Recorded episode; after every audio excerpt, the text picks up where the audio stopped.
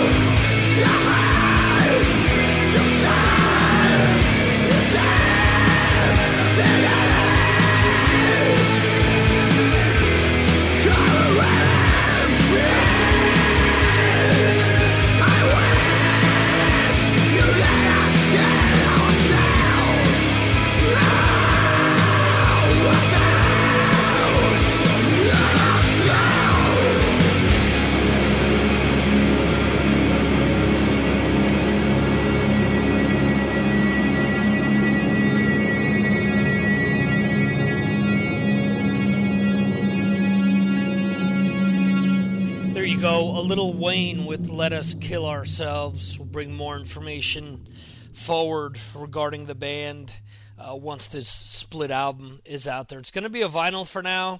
Uh, they're going to be going in and recording a brand new album, a full length. Uh, sometime later this year. And I mentioned that they're friends. I should say that they're friends of the show, similar to, you know, Ron Scalzo or Ron Thal. You know, it's figurative, you know. Uh, although I've run into them a bunch of times because of the close proximity to uh, where we are located, it's, you know, a business thing. So, anyway, yeah. business with me uh, trying to get people to know who they are.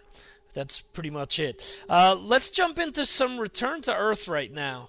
This is the uh, first track off of the new album Automata. It is the title track as well. This is Return to Earth and Automata.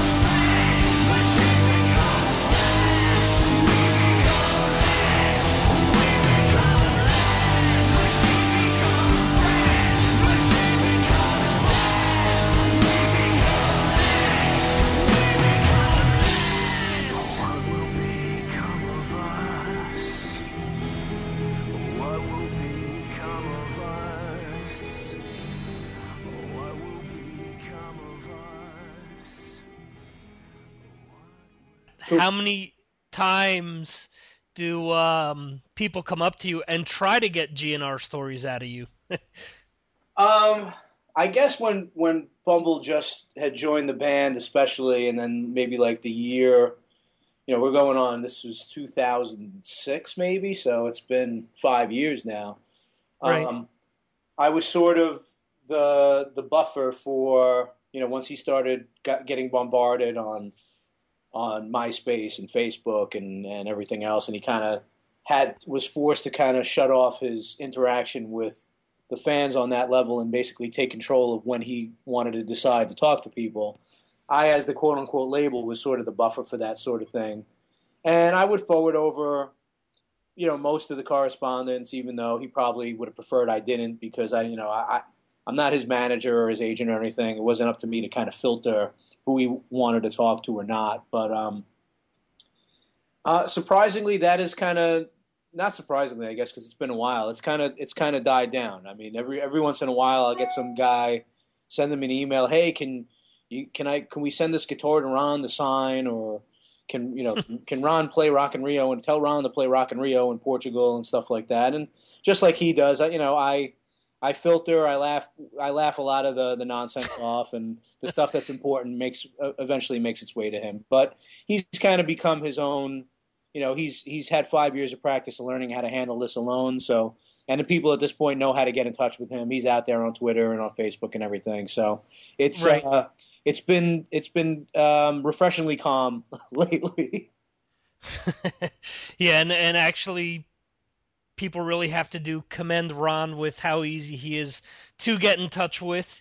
Um, I actually mentioned this in in a few uh, interviews recently in a post up on one of my sites mm-hmm. um, how Ron actually responds to people when they address him. And there's so many people up there on Twitter that outside of sort of pushing in your face how great their life is and what casino they're at that day and whatnot, or you know, posting good album reviews, they really don't do anything else to interact with fans or people that actually helped them get to that casino or, or, or helped buy that album. I think Ron, um, you know, kind of went on a bit of a crusade as far as he knew, you know, he's well aware of the the sort of negativity that goes with being in the band as far as the the late shows and the and the the secretiveness of what's going on and he um you know I don't he doesn't do it in a selfish way I think he does it because you know the the fans fuel any band is not a band without fans Right. I think he appreciates that and understands that, and in a, in a lot of ways, I think he feels bad for the fans who have had to sit, you know, stand in a sweaty, you know, crowd of people for three hours waiting for a show to start. And um, at the end of the day, I think he decided that you know that he was gonna sort of kind of be as much of as an ambassador as he could without, you know, taking it too far to try to kind of bridge the gap between the band and the fans. And um, I'm sure he's paid a price, you know, because not everybody reacts the way you want them to react with some sort of respectability and being a nag or a nudge or whatever you want to call it. Um, right. But he, you know, I commend him for, you know, for trying to kind of bridge that gap a little bit, and I think he's done a pretty good job of it. And he certainly certainly hasn't hurt his career, in my opinion. I think, you know, the more you you know, people it leaves an impression on people, whether it's a kid after a show who you sign an autograph for, or just some person you take a picture of or say hi to uh, at a show. I think uh, I think it makes an impact on on fans and and people will remember him for that, not necessarily Guns N' Roses, and which is well they should. You know, he's the one that's making the effort. Right, I agree hundred percent. Um, I also have to say that uh, one of the best uh, interactions that I've ever heard in any type of uh, radio or podcast format actually happened between you and Ron on an episode of Talking Rock where you described how the two of you met. and um, it, I listened to it not too long ago uh, for the first time in years. And uh, you mentioned something to the effect of seeing him and, and saying, uh, oh, look at this clown. And his response was, so you think I'm a fucking clown? It was just absolutely amazing. I blew up laughing in the middle of a train and had all these people uh, staring at me. So we have that, you know, we have that sort of, we both have that sort of self-deprecating humor, and uh, right. it's one of those things that you know that has, has bonded us since we we first met. And um, it, you know, back when I first met him, I you know I was 20 years old and when you're 20 years old and you know you, you, you don't look in the mirror as much and say am i a clown? You kind of think that everybody else is. And right. you know, just based on you know i had no idea who he was. I had no idea about his talent or his ability or that he even played guitar. I just saw a guy with a, like a crazy wool hat and dreadlocks coming out of it and i'm like you know and, and a clown when I say the word clown, I don't use it. You know, he of course was joking when he when he when he asked if I thought he was a clown, but uh, right I didn't mean it in a derogatory sort of way. It was just like the guy was obviously a character, and sure enough, he was. You know, he proved that Mhm. times over when we when we got to know him a little better. But uh, yeah, at the time, that's what really what clown really meant to me. So I guess that's a um, a a New York uh, metropolitan area thing. That's a very Oh, common term that's thrown around. yeah, you're talking about two guys who grew up in you know who grew up in Brooklyn and, and still live in the New York, New Jersey area. So it's part Right. of our vernacular, I guess. Yeah. Uh, called uh, many a person clown or clown shoes in my day as well. So, um, speaking of social media, um, you're actually one of the first people to congratulate Trent Reznor on his Academy Award win. Um, I I found your quote really interesting about uh, him winning the award for the social network, but you had another comment that you had, had added on regarding the soundtrack for Inception. Mm-hmm. Um, you know, I mean, no one waves the Trent Reznor Nine Inch Nails flag higher than me. I've been a fan since you know since Pretty Hate Machine and fan of all his albums, even the lesser stuff like Ghosts and and the How to Destroy Angels projects and the stuff that he's done um, outside of Nine Inch Nails. I've you know I I take uh, you know more uh, more than a, a casual interest in everything he does, not because of the way not because of my real attraction to his music as much as that I, I think that he's been through a lot in the business from you know from what I've read with you know with Interscope and with with starting the Nothing label. And um, you know he's one of those few bands that kind of came out um,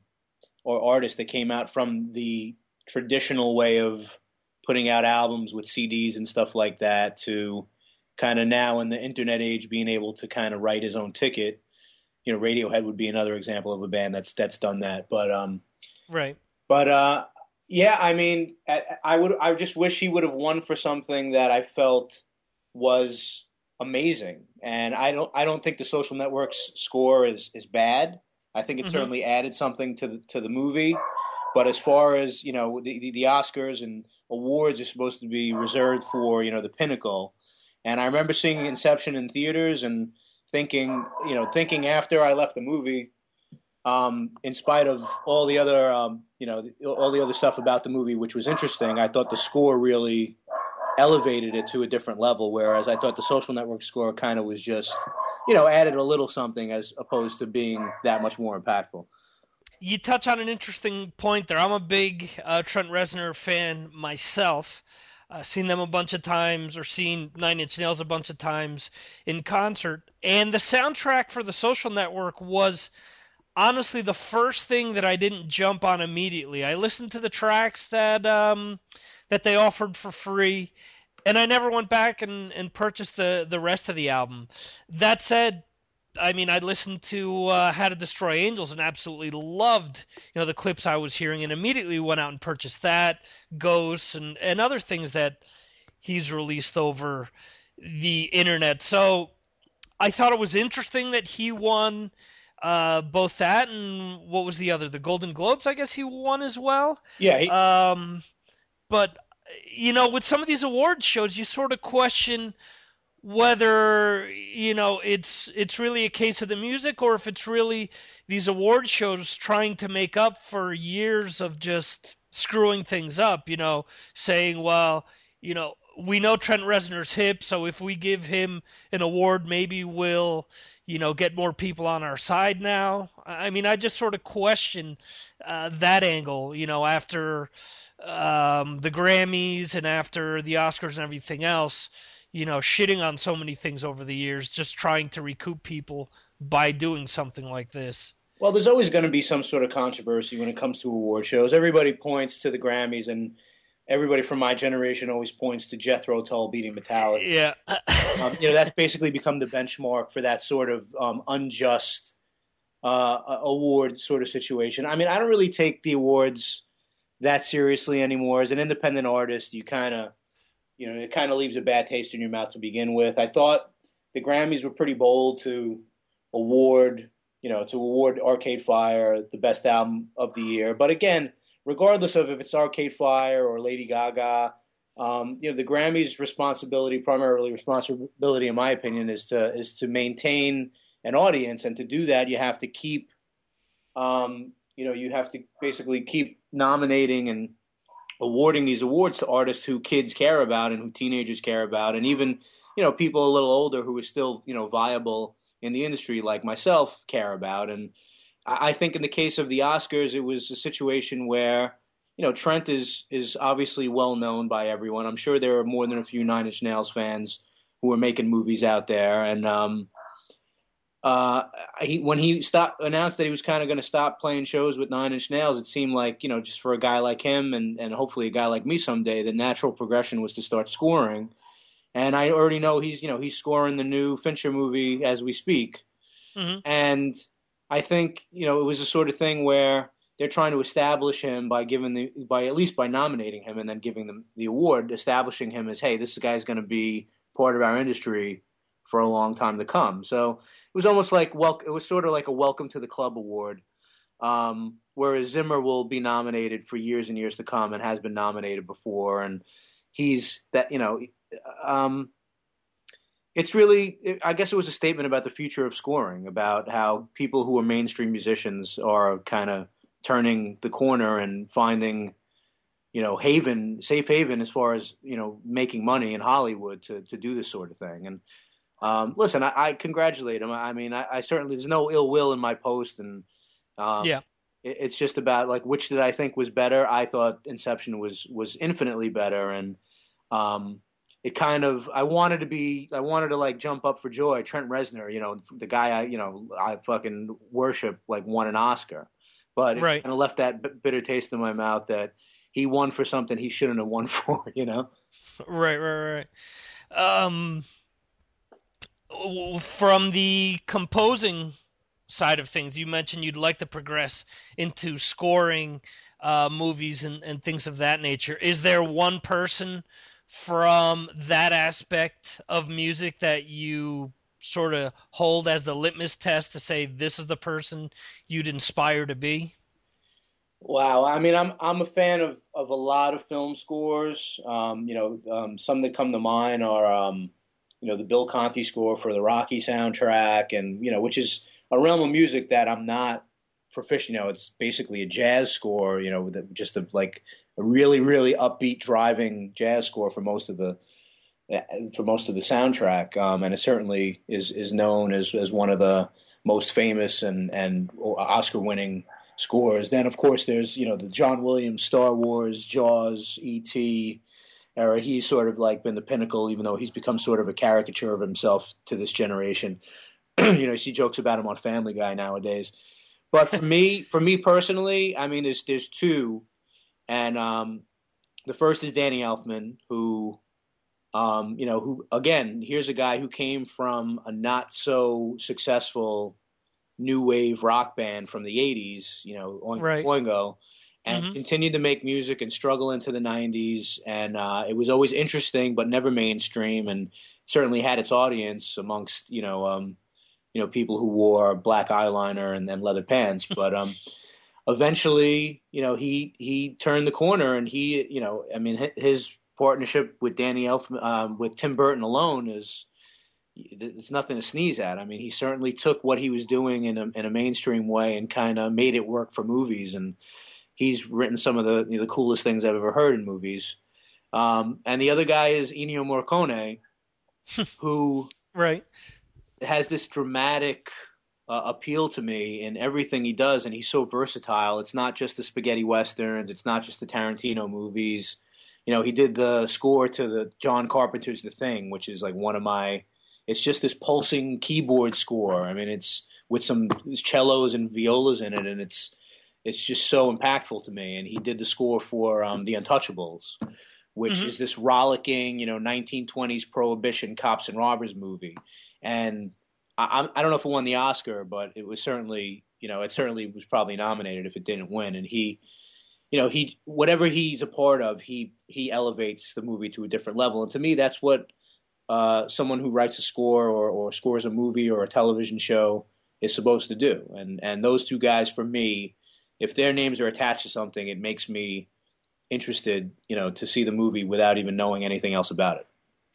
Okay.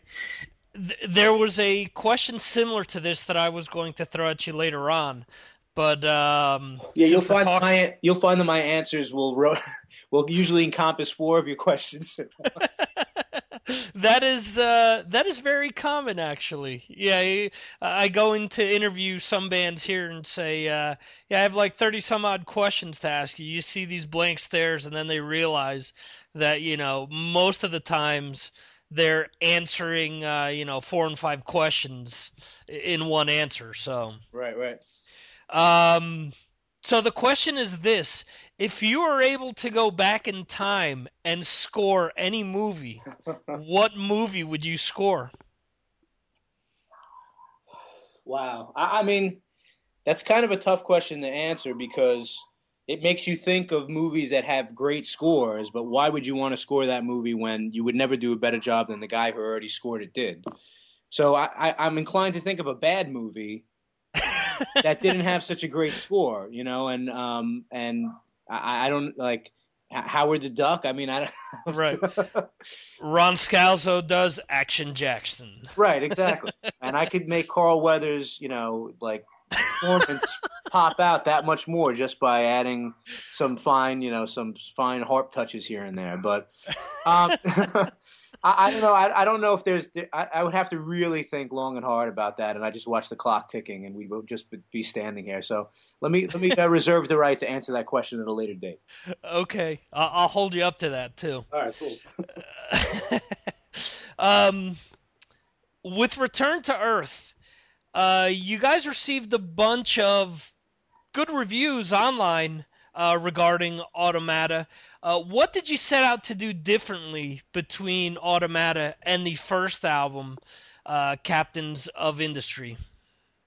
I don't know. It's it's a question that I get asked a lot um, because there is a notable difference in in quality, production value, and and depth and uh, aggression between the two records. And you know, we look back on Captains of Industry and we say, you know, I mean, at least I say, I can't speak for the other two guys, but at least I say that, you know, it was for, for what we were trying to do at the time and for our first effort. You know, you listen to debut albums for most bands and they don't live up to the potential of later releases. That's not always the case, but generally speaking, I think that's the case because, you know, bands grow and get to know each other's strengths and weaknesses and, and um, you know, learn from their mistakes the first, second, third time around.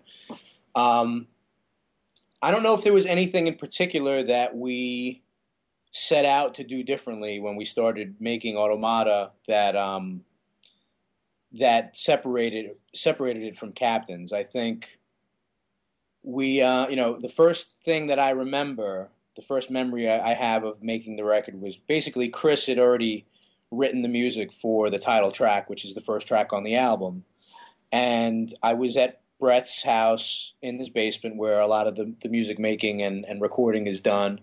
And we were, and, and Chris is like, all right, I want to play this for you. And he put it on and, and, um, you know, I was immediately like, like, you know, it sounded like Ministry, Meshuggah. um, it, it had this vibe that the first album just didn't have. I mean, there were elements of, of harder music, on the first record, but not anything that intense by any, you know, and probably nothing else on the on this record was as intense as that particular song.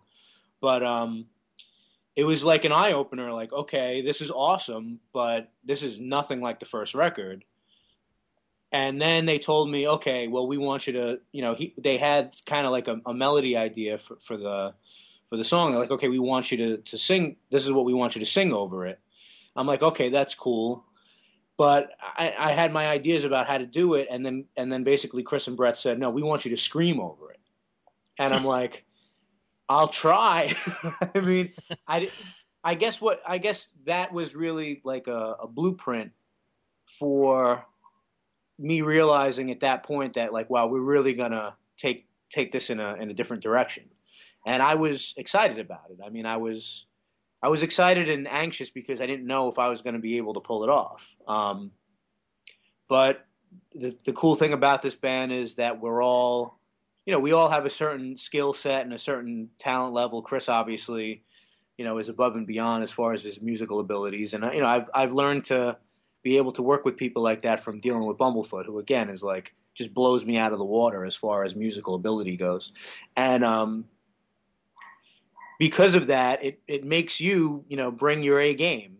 You know, most people you know don't even know they have an A game until they have to you know they have to compete at that level, and for me it was, you know, I don't think you know, I don't think I'm going to be nominated for, you know, best vocalist of, of, the year or anything like that. But for me, it was certainly an apex. It was an opportunity to to sing over something and a style of music that I've always enjoyed, but never thought that I could, um, you know, be part of that pantheon. Because I, you know, in my cue ball project, it's electro rock and it's a comfort zone. There's not a lot of screaming and there's not a lot of, uh, you know, there's more of like a a fun goofiness with some some serious touches to it. But this was just you know intensity personified on an album, and, and it was really uh, it was real cathartic for me to to to take that step and and and and kind of play over the songs that the music that these guys were making.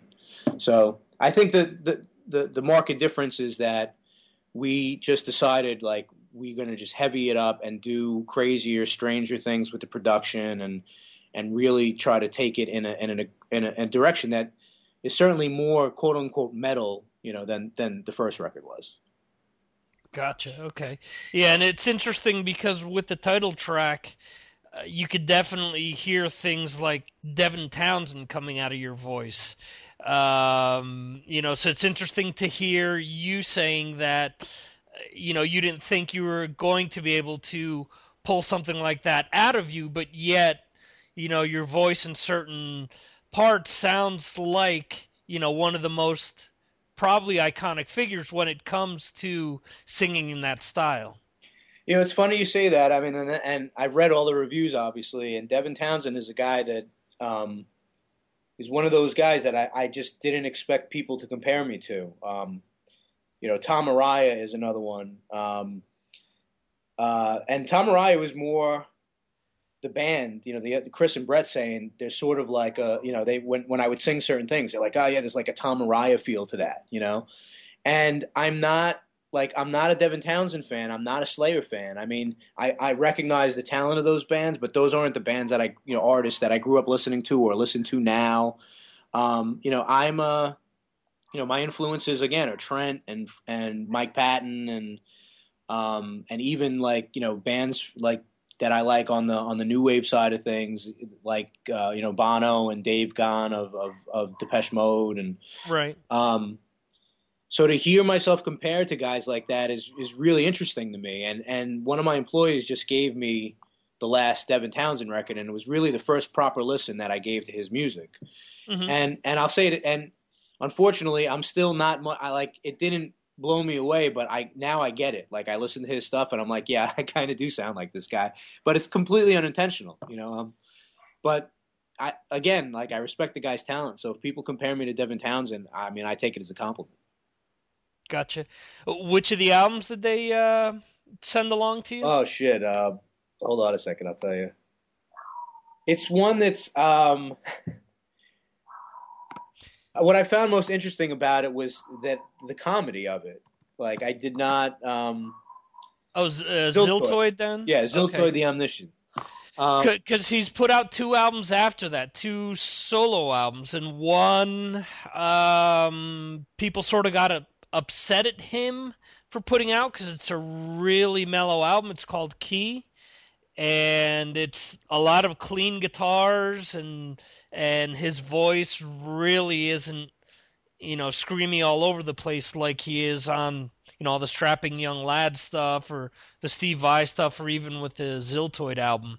Uh, he put another album out like two months after that called Addicted, which is more of an electronic rock album, right? Uh, which is very interesting uh, in my opinion. And I almost, you know, and I don't know if this is the case or not. I've never uh, spoken to Devin, uh, but um, he's taking an awful long time to put the two follow-up albums together. They were supposed to be out. It was supposed to be four albums in less than half a year, and these last two albums were supposed to be, uh, you know, geared more towards his, you know, old school fans. So I don't know if if you know the albums are taking so long because he's backpedaling now and making sure that you know he's feeding the need uh, to that niche market that he had created, or if it's just that you know it's going to be that much more complex than what perhaps he did in strapping or, or, other things that he's done afterwards.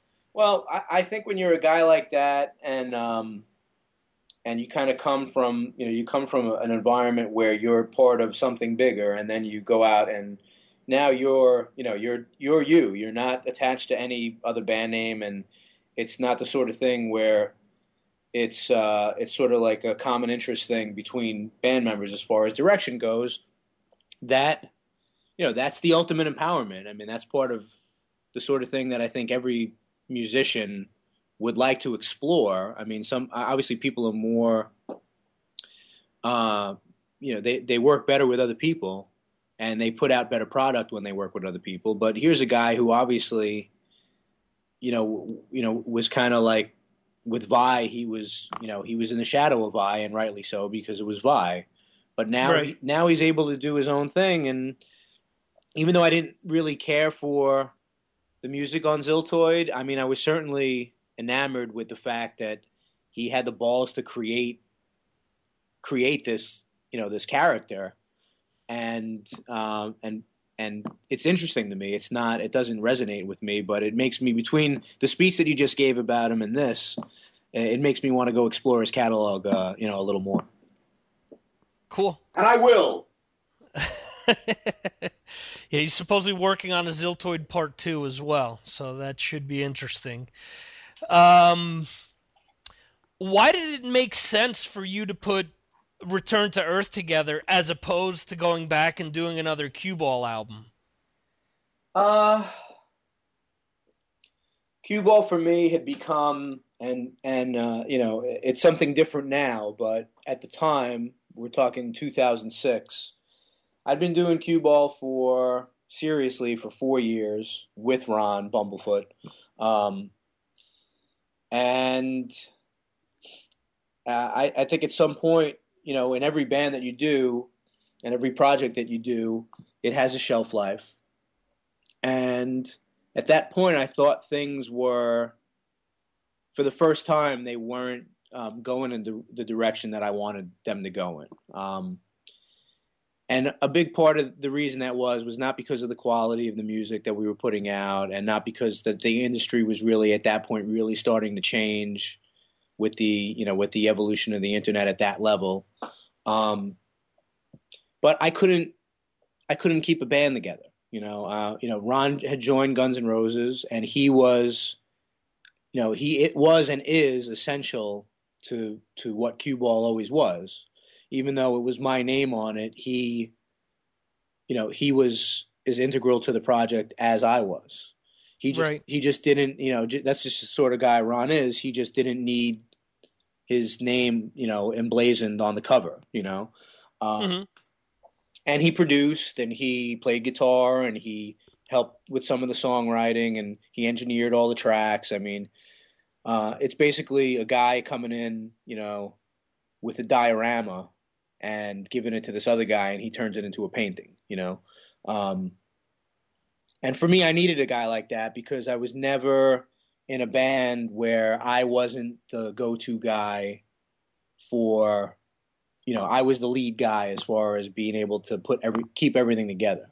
So now I was in an environment where I finally working with somebody who, like, is going to make me better.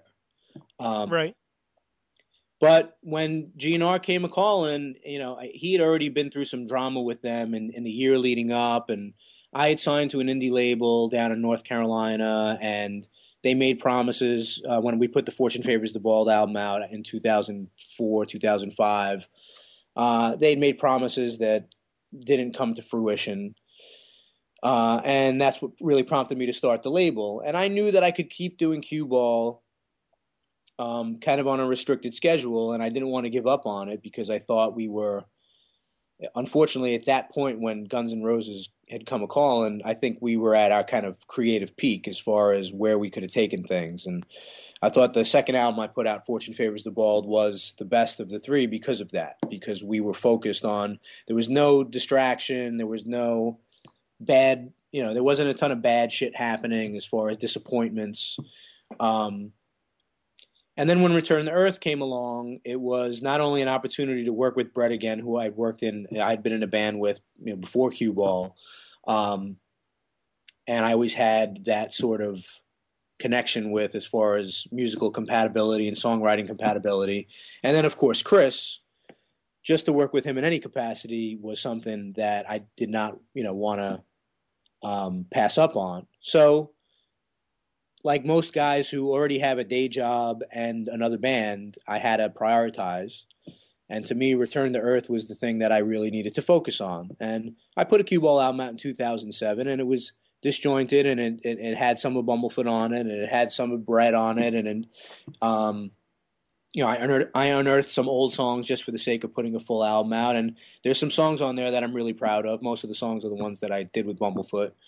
But to me, to look back on it, it was a product of the fact that I had shifted my attention to Return to Earth. So now cue ball is the sort of thing that you know to me that's my my musical vanity project, and it's the sort of thing where the internet has allowed me, hey, if I want to put a song out, try to get it, you know, trying to get it on a film soundtrack, or just put it out just for as a free download or or a standalone single, and I get to work with other people and just put it out and it's easy to do now, then I can continue to do that, and that's what I'm doing.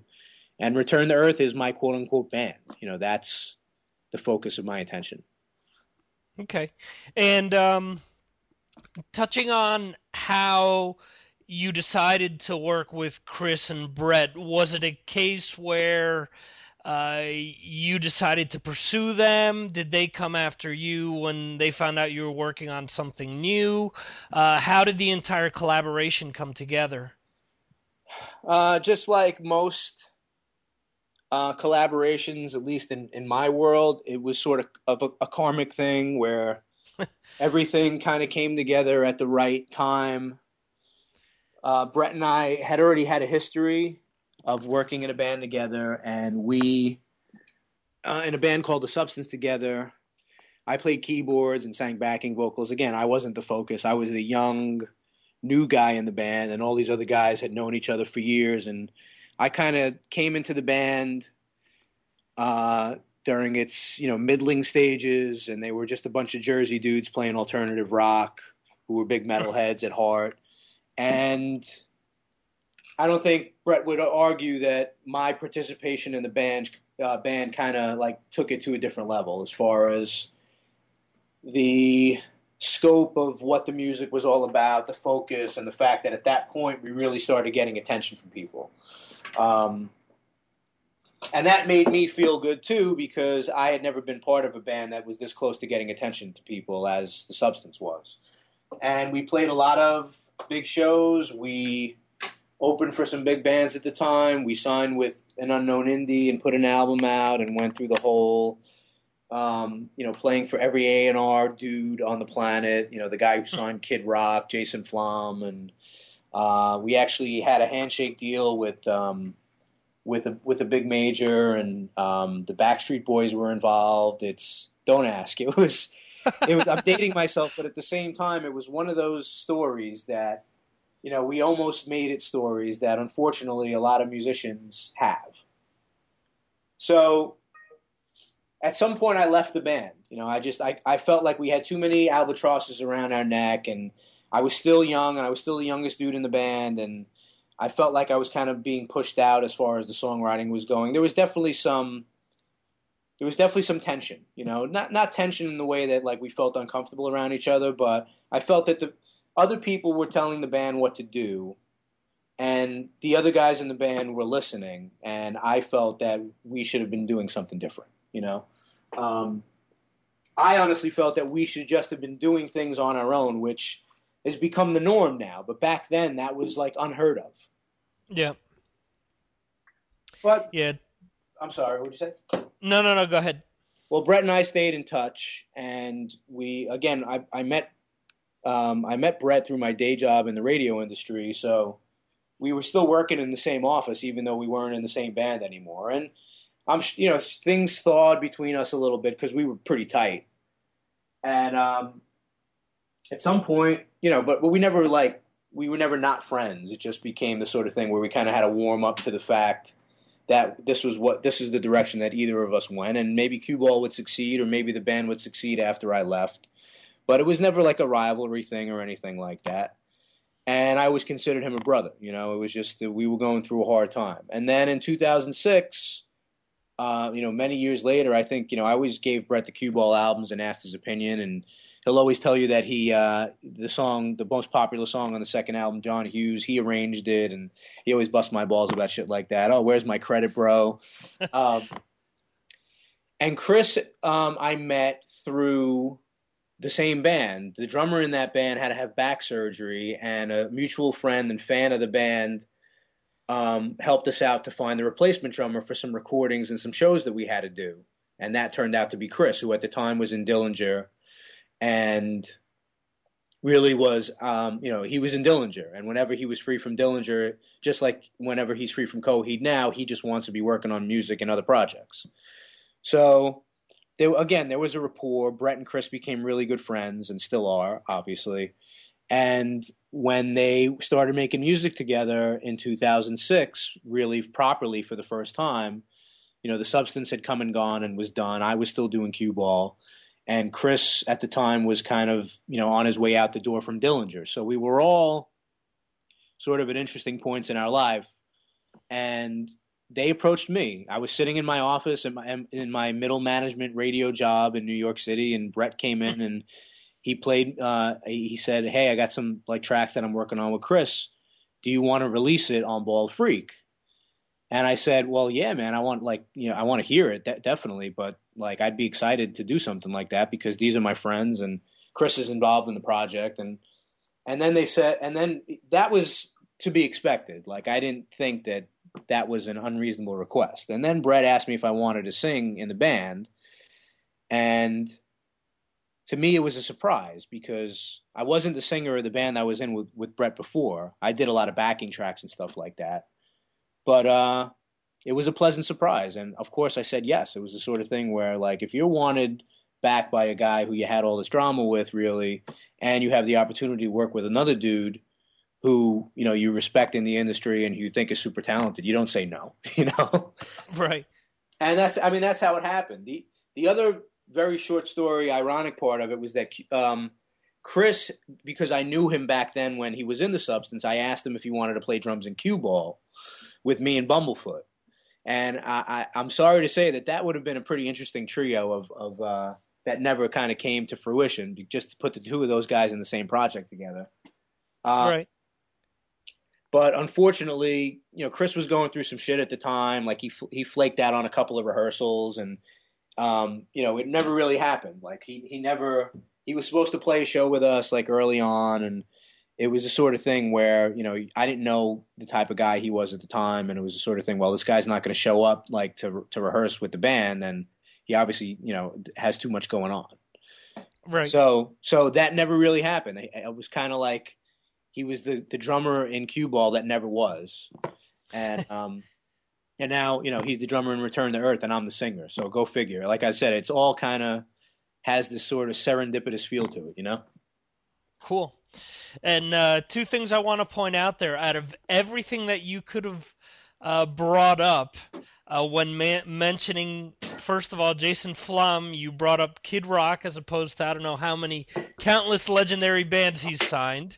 Yes. And you had to throw the Backstreet Boys in there. it's um you know I'm a product of the you know I'm a product of a guy who first really started having a serious music career in the late '90s. You know, right? And um, I was young, you know, it was the sort of thing where the sky was the limit. Um, now I'm not young, and the industry's changed. I mean, I'm not young by industry standards. I'm not an old man by any stretch of the imagination, and I feel like my career is kind of at its peak at a time where you know I, it makes me look back and say, you know, was I lucky or unlucky? Because mm-hmm. Um, things could have gone better and things could have gone worse. A lot of guys my age, uh, you know, get married, have kids, and give up. You know, and they pick up the guitar or they they sit at the piano, and it's just a lark to them. You know, um, right. For me, it's a business. I mean, it's still a big, huge part of my life, and um, you know, I'm not going out on on eight month tours, and I'm not playing huge arenas, and but in today's day and age, not a lot of people are doing that at all. So yeah, that's what I was just gonna say. um, when it comes to the Backstreet Boys and Kid Rock, yeah, I mean those were the you know at the time that we were trying to be that this band, The Substance, was trying to become successful. I mean the biggest bands on the planet were you know Creed and uh, Three Doors Down and Nickelback, and these were the bands that we were aspiring to to you know play at the level with, and we hated those bands. you know, and you know the Backstreet Boys. Were, you know, Kevin Richardson was a nice dude, but the Backstreet Boys suck. You know, the Backstreet Boys represented everything that I that I that basically started planting the seeds for everything that I hate about the music industry. Now it was bubblegum. You know, it was this. Mm-hmm. It was an idea. It wasn't a band. You know, um, and it was the sort of thing where it wasn't about the, you know, Kid Rock too. I mean, I, will say the same thing. Kid Rock was a joke. He was like uh, he was like a Beastie Boys wannabe, yeah, like hip hop white trash dude. And then the next thing I know, he's you know he's playing Southern Fried Rock with his with his wife beater and his pork pie hat on, and he's you know he's the look. He's you know he's the snapshot of that white trash dude that everybody yeah. can relate to. You know. Um, and the Backstreet Boys were, you know, puppet masters. It's people, you know, people behind the scenes that are really running the show. And I feel like all these artists from today's top 40 era are the the, the ancestors of those sort of bands. And right. to me, it was it, it was not that heartbreaking to not be included in the pantheon with that with those bands in retrospect. I, I'm kind of even though I'm not succeeding and don't have the the money that those bands have or the or the prestige, I still feel like I'm there's some honesty and some truth to what I'm doing, you know? Yeah, interesting that you mentioned that about Kid Rock. Remember being in college radio back in like 93 and receiving a it was like a 7 inch I think. Yeah. And it was uh my Oedipus complex I think.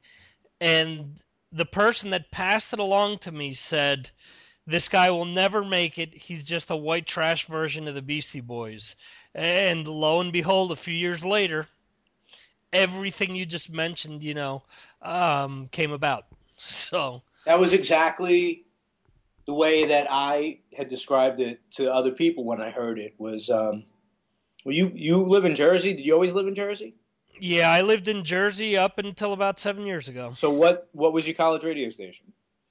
Uh, WCCM, uh, the County College of Morris radio station. We broadcast to the quote unquote number was 15,000 uh, people, which were there were 15,000 students uh, that went to the campus, but we broadcasted on campus, and that was it. It went to uh, a few different parts of the actual. Um, uh, buildings where what did it go to? Like the library and the um, cafeteria. But if you were within a mile radius of the school you could tune in. Well in jersey if you grew up in jersey then you obviously know about wsou absolutely yeah. Wsou was was playing metal and every once in a while i would hear kid rock in there and i would i didn't get it. I'm like I, I went the first couple times I heard it. I'm like, is is this the Beastie Boys? Because I was a huge Beastie Boys fan, and I certainly didn't recognize the music, and that was my introduction to Kid Rock.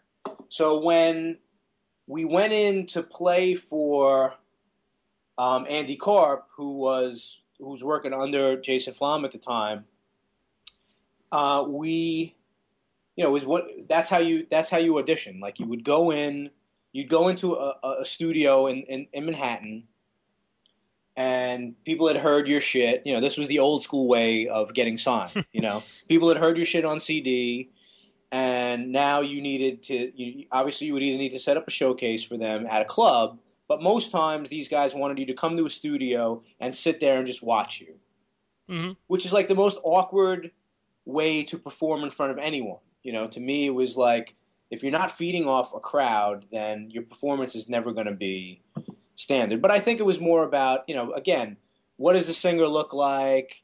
I get to talk and you know I get to talk to the guys and meet with them. It wasn't just about seeing how we're going to perform on a on a bullshit stage in a rehearsal room. And Andy Karp was one of the guys we played with. And first impression was he's wearing a Kid Rock hat. and and I know you know I know about Kid Rock and Brett knows about Kid Rock and we're not you know back then especially we we were not like the most pleasant of critics you know and Brett hasn't changed a bit he'll still shit over anything you know but um uh, we both like thought Kid Rock was a joke and we're thinking to ourselves like okay we're playing for the guy who like and and all this guy could talk about was how we probably just like made a note of his hat. You know, we not in a derogatory way. We we were probably trying to be pleasant about it. You know, um, right? Because we're obviously still trying to impress this guy. We want to get signed to a record deal. Um, so one of us said, "Oh, Kid Rock," and he started talking about him in this like glowing light. This he's going to be huge, and that only made it worse. Like, and then Brett and I like went out of the room and were like, "We kid, you know, is this guy kidding? Kid Rock fucking sucks," you know. um, and of course, you know, of course, the, Andy Karp passed on us. Kid Rock became huge, so I guess we were the jerk offs after all. But but that's really you know that's how that's how it was for us at the time, like trying to trying to live up to the standard of what was popular at the time. And right around then was when I think I realized like I don't want to live up to the standard of what's popular. You know, I want to right. I want to live up to the standard of what few people with, will think is is less people will think is good, but they'll really be the people that I want to put my music out there too, You know. Gotcha. And never in a million years would I think that I'd be able to tie in Caddyshack with one of my podcasts. But when you mentioned the hat, the first thing to come to my mind is when Ted Knight is trying on the hat. Rodney Dangerfield walks in and says, "Hey, what do you get a bowl of soup for wearing a hat like this? it looks good on you, though." That's a great movie, man. Absolutely. Um, what does the future hold in store for Return to Earth? Um, as I say this, Chris is just back from the latest Coheed tour. They just got back from Australia, and he's doing a month and a half upcoming in April and May, and I think they're maybe doing you know, a festival or two here later in the year. But for the first time since Automata came out back in August of last year, he's home. You know, so when he's home, he wants to, you know, he wants to either be making music or out promoting this band. And um, right now, promoting this band at this point in the band's career is playing shows. You know, um, mm-hmm. it's something that I've been pushing us to do for a while, and um, hopefully it'll be something that we can take advantage take advantage of in, in you know in dribs and drabs. I mean, the point is we're all at a we're all at a place in our lives where we can't get on the bu- you know get on the bus and go away for three months and you know without five dollar per day per diem. It's not that not not and you know I don't mean to sound crass or pretentious, but it's not that we. Uh, it's not just that we can't do it; it's that we don't want to. You know, I mean, mm-hmm. um, we're all at levels of our careers and our lives where it's the sort of thing that's not uber important to us, but at the same time, I appreciate, and I think that the other guys have finally come around to that, that we need to, you know, we need to do something. You know, we need to, we need to jump on a tour for two weeks or three weeks with a bigger band who will open people's eyes to the, to who we are and, and the live show. And it's starting, you know, it's starting next week. We're starting to play some local shows around the New York and New Jersey area. We're playing at the Saint up in uh, down in Asbury Park on the Jersey Shore on March 18th, and and that will be sort of a litmus test to you know to how we're going to be able to pull off a live set. And we're going to try to jump onto some festivals. We're going to try to get on a tour here and there, and we'll make it work. I mean, it'll never be unless something amazing happens with the music, which at, at this point in the music career, things like you know those sort of um, you know, grassroots miracles, you know, happen less and less because of, uh, you know, because of the, the, the impact that radio had doesn't have that sort of impact anymore, and the impact that MTV had doesn't have that sort of impact anymore, and it's just a Wild West show. We're just another interesting, you know, prog metal rock band with some some cool songs. I don't I don't know what would ever get us to a level of, of success that would say, okay, we need to tour all the time now. Um, so we'll do it you know, we'll do it, but we'll do it at our own at our own pace, and we always have to keep Chris's schedule with Coheed in mind. Um, and while all this is going on, while we're still trying to kind of make sense of all the, the, touring and stuff like that, we're you know we're already writing another record. We already have about seven songs done, and at some point we'll have the conversation with Metal Blade, um, you know, about the prospects of, of putting it out, when and and how. Um, but it's already taking an interesting direction. It's already sort of um, uh, becoming its own entity as far as I feel that Automata was different from Captains. It's uh, it's more introspective. It's more ethereal. There's a lot of more elements to to bands like Sigur Rós and Peter Gabriel in it, but still mixed with the blast beats and the and the the intense riffage and, and the screaming and stuff like that. So it'll have that trademark sound that I think we're finally building for ourselves. But it, it's going to go off into some interesting directions, I think. But as usual, it's the sort of thing where you know Chris sends a, Chris sends a track or Brett sends a track or I now I've been sending a lot of ideas. I have a piano up in my uh, in my living room that I'm able to track off of. So now I can you know employ whatever musical talents I have to the process and kind of be part of it. And the feedback I've gotten from the other guys is that they want to include a lot of this stuff on the album. So, you know, we have a we have a good dynamic as far as you know the decision making process goes, and that's been a refreshing thing in, in a band is that we all are very opinionated, but we all kind of, you know, we all kind of, like I said, we make each other better. So, um, uh, I'm interested to see what the full album is going to sound like, but so far we're all pretty excited about it. And I don't know, you know, I, I in today's day and age, you have to decide, you know, well, Automata is still like unknown to most of the world, but Metal Blade's done promoting it, you know, I mean, and, and I can't blame them. Like they have a million other things to promote. Right. Um, so for us, it's even though it's still fresh, and it should be fresh to a lot of new people. And I'm still promoting it on you know on the Bald Freak end wherever I can. Um, uh, it's time you know it's time to kind of move forward and think about the next record, and we're, we're already doing that. So, any timetables set for when you think that'll uh, come out, or is just a, a, wait and see process to see if you fill any more uh, tracks out? Um, I think the focus, you know, I mean, it's the day to day thing because when Chris is gone, he's gone. I mean, it's you try to, you know, it, it's cool that we're skyping and and and uh and, you know, and we're in we're in different continent and everything or a different country, but um, you know, when Chris is gone, it's it's difficult to to get a hold of him. Uh, you know, he was in Australia, so he doesn't really get any further away than that. Um, right. So, you know, as a matter of fact, he and I had just finished. Um, the latest cue ball song that that we did together. He did a lot of programming and and uh, production on it. So I had sent him the finished version. I had just come back from Bumblefoot Studio yesterday, and we finished mixing it. So I'd sent it to him, and again, that's usually like sending up a smoke signal to Chris. Is when you send the music. That's when you you hear from him. And you know, the email I got was like late last night. He's like, I just got back from 26 hours of flying and and the song sounds awesome and I'll call you tomorrow. So I think after this conversation today, I'd probably be better able to answer uh, the, the, timetable thing. But you know, when you sign with another label and you know, for better or for worse, we're signed with Metal Blade. It's hard for it's hard for anybody to say, yeah, it's going to come out, you know, in six months or it's going to come out in eight months. Um, I think we'll probably have a full album done if Chris is going to be home for most of the next few months you know, by the summertime or the fall. Does that mean that the record's going to come out then? I don't know, but um, you know, I'd like to put records out as much as possible now. I think you have to. I think mm-hmm. without you know without sacrificing quality, um, I think as long as you have ideas for songs that are good and you can get the stuff done in a timely manner as far as mixing and mastering and tracking and recording, it's certainly a process.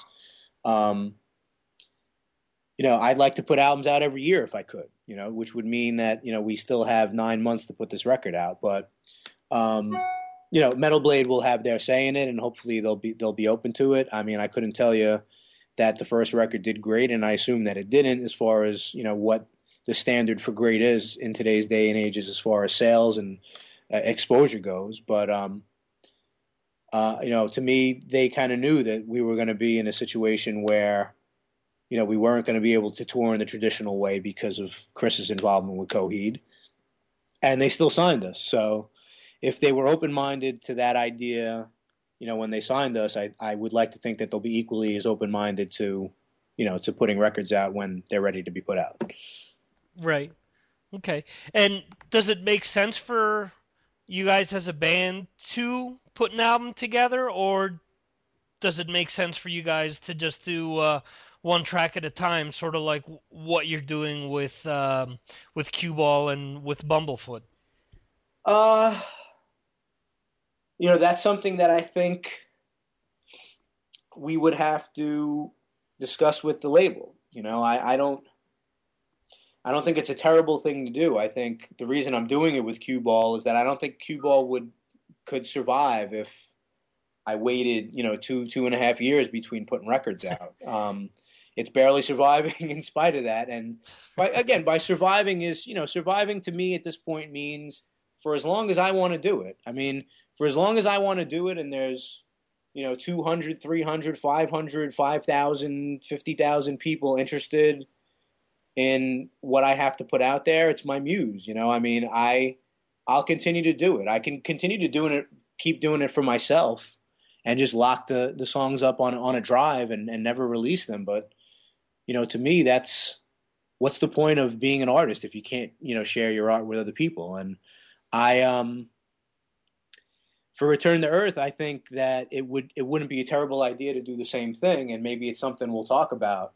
But I don't think I, I don't know, but I don't think anybody at Metal Blade has sort of had to deal with with a situation like that. I don't think any of I don't think Metal Blade has gone towards doing the you know kind of shifting over to the, the, the non-traditional ways of releasing an album. You know, they still put CDs out, they still have a ton of fans and a ton of a ton of bands that have a ton of fans and most of those bands from from what I can see quote unquote succeed from touring their balls off, you know. Right. Um that's still as far as the metal world is concerned because metal is still huge in Europe and especially out of you know North America it's still pretty huge and it's still pretty huge here and and you know you have to just look you know look a little harder um, that's their formula you know and they'll get their press and they'll get their you know they'll get their covers on Metal Hammer and Decibel and uh, you know for their bigger bands but you know you don't you don't see metal you don't hear metal blade bands on the radio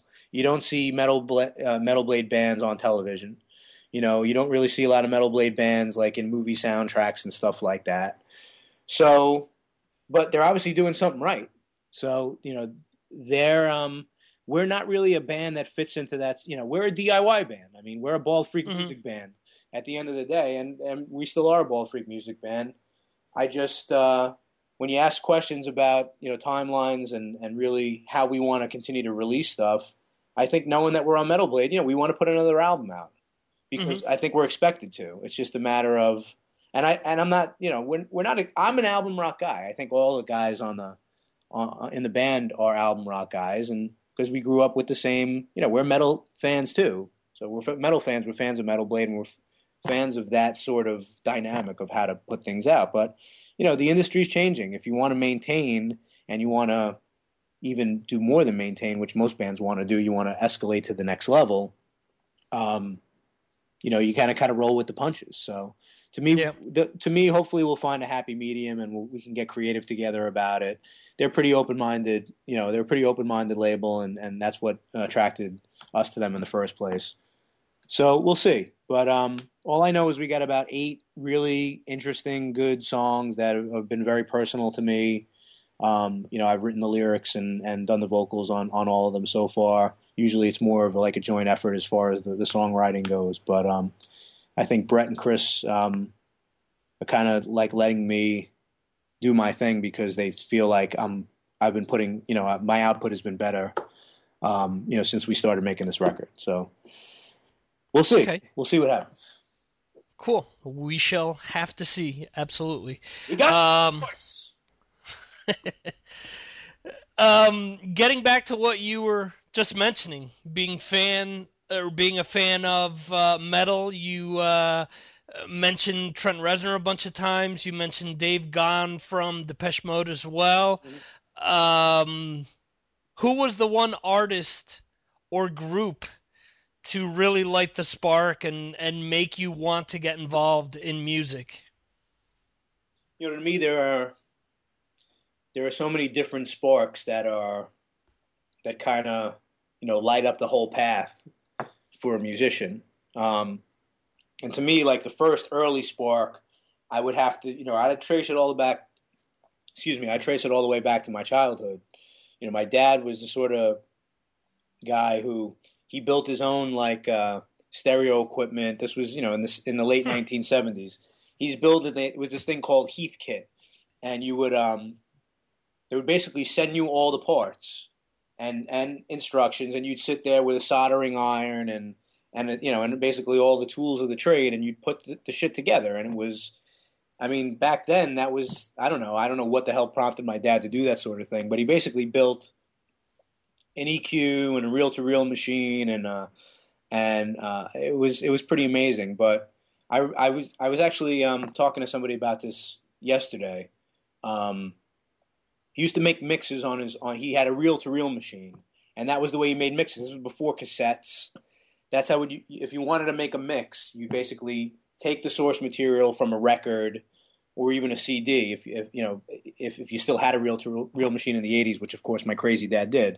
Um, you'd you know you basically put a mix together on a reel to reel, and he would make reel to reels, and he would just blast them in the basement over and over again. And the band that always came to the forefront, and he he liked a lot of really cool music: Led Zeppelin, Pink Floyd, Billy Joel, um, Elton John, uh, Deep Purple, Fleetwood Mac. But the the band that was always on, and the band that always had had an impact for me from the first moment that I ever decided that I wanted to sing or play the drums or play keyboards was the Beatles, and um, when I started doing my first band, where I first decided, you know, I was never like the cool kid with the long hair, the the rebel. I lived in like a, you know, I lived in a fairly strict uh, household where music was always on, but I was I was a good kid. I was never out raising hell or making out with girls or hanging out with the wrong crowd. Um, so the Beatles was, you know, the Beatles was kind of like representative of the, the sort of band that when I became a teenager, I, that was the band that I sort of wanted to play their songs. And really, it was the Beatles and Led Zeppelin. I remember if you go back to, and I probably still have them somewhere, like those first tapes of anything you ever did.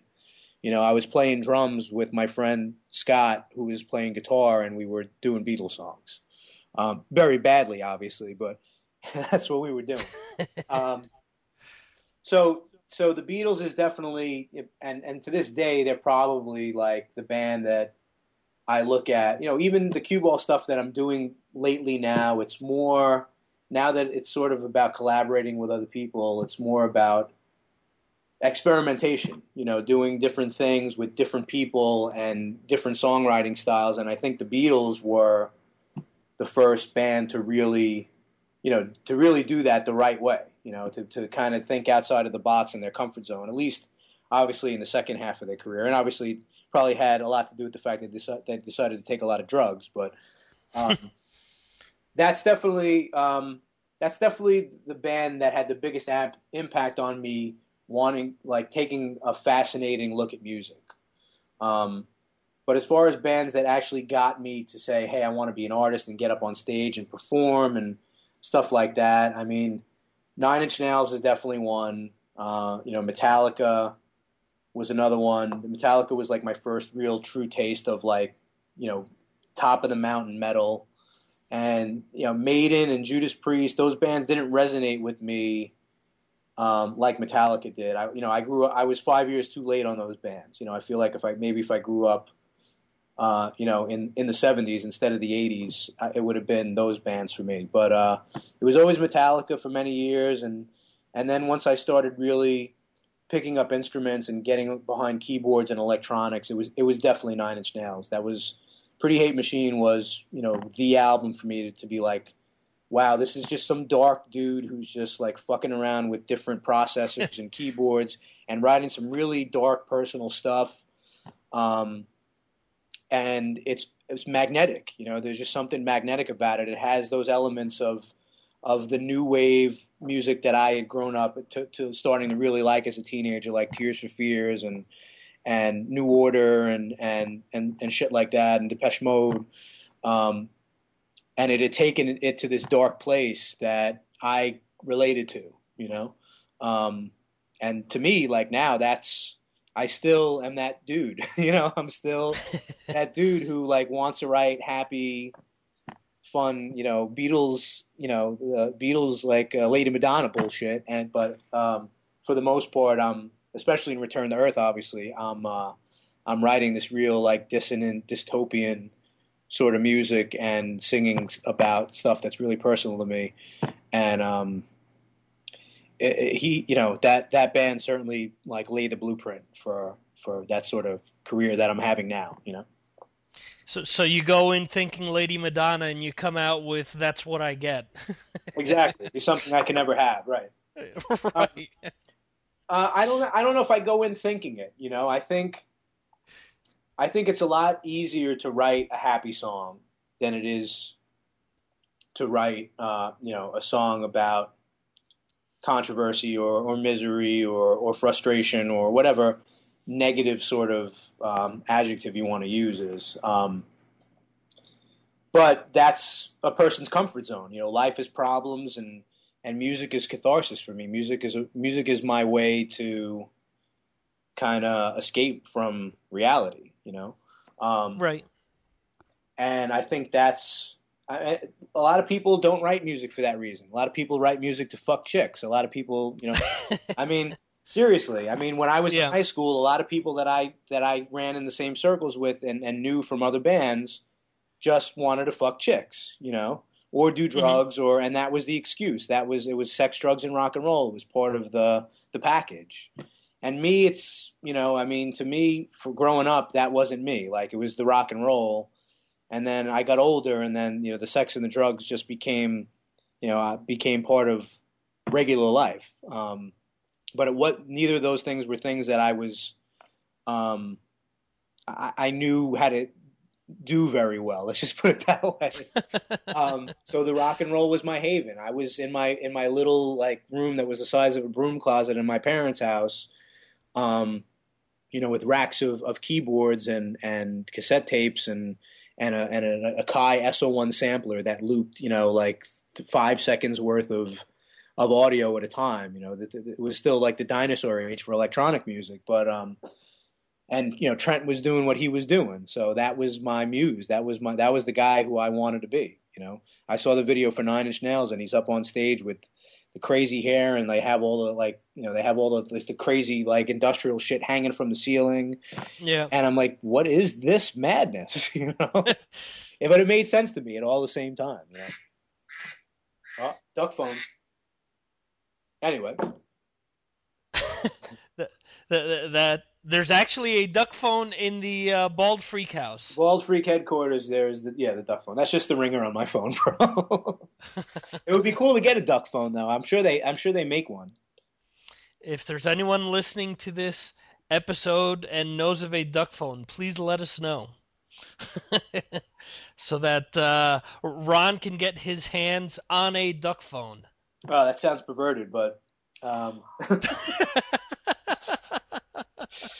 Can't wait to get my hands on that duck phone.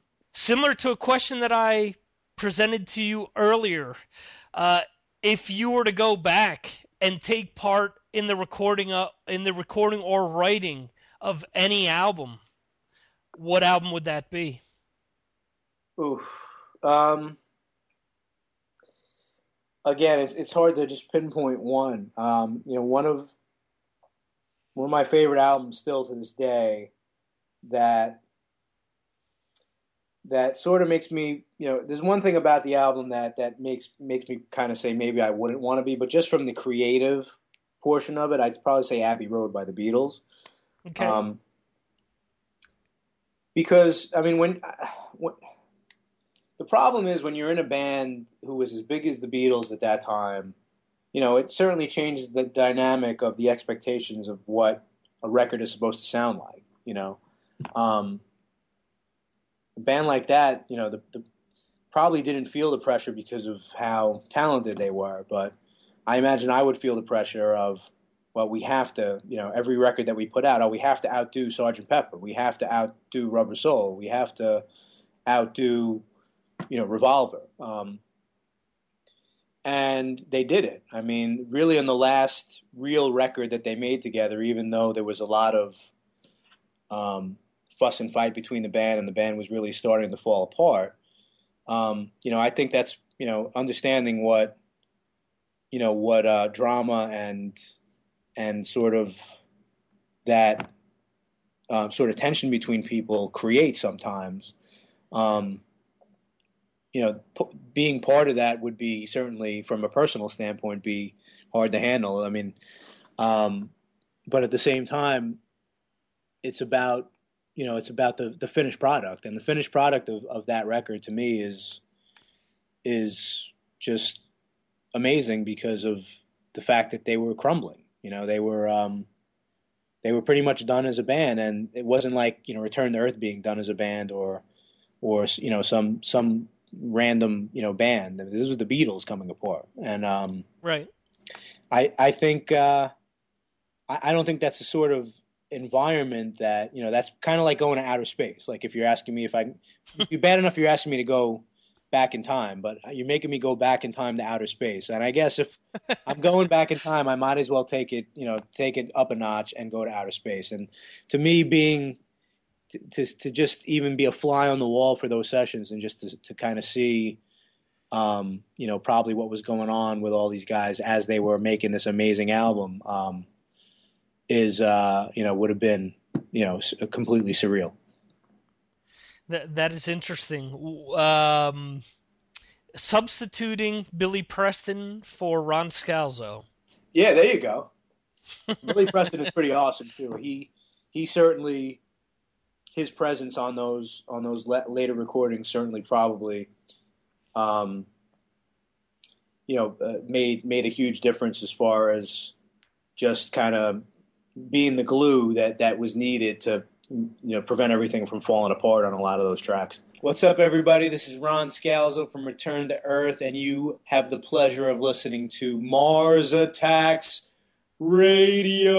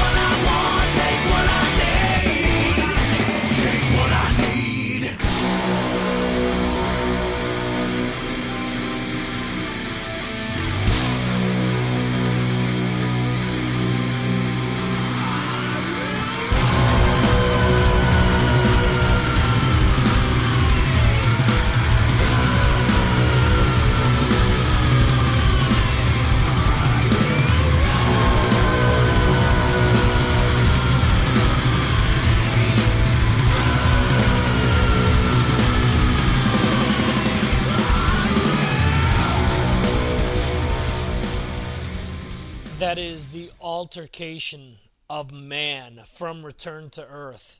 Great, great track coming off of Automata. You can pick that up right now on iTunes, or you can go to Ron's website, Bald Freak Music. I'm sorry, baldfreak.com.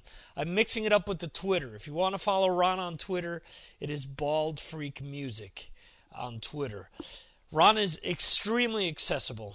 Now with this, I hope people don't start bombarding him, or at least if they do, pick up his CDs and help him out. Not that he's asking for help or anything, but you know, throw the man a bone. Um, in any event, uh, great, great album. Definitely, um, definitely worthwhile checking out both of the Return to Earth albums. And again, I mean, you could hear uh, Ron's commentary throughout the interview there. Very down to earth guy, and like I said, very approachable via Twitter. So uh, let's get into the new Bumblefoot track that I promised a little earlier on, towards the beginning of the actual podcast. And like I described it earlier, it's got a little style, a little swagger, some hard rock to it. Ron on vocals, Ron on some awesome ass guitars, and um, yeah, check it out for yourself. The name of the track is Invisible by Ron Bumblefoot Thal.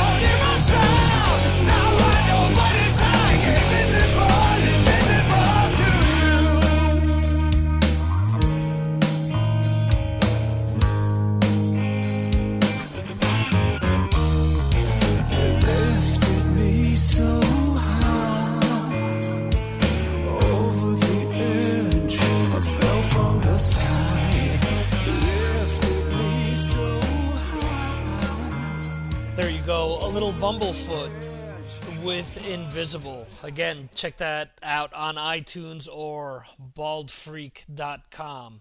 They also have a lot of cool items that you can purchase right there on baldfreak.com. Autographed CDs, with a portion of the money going to uh, an MS foundation that uh, Bumblefoot has worked with for several years.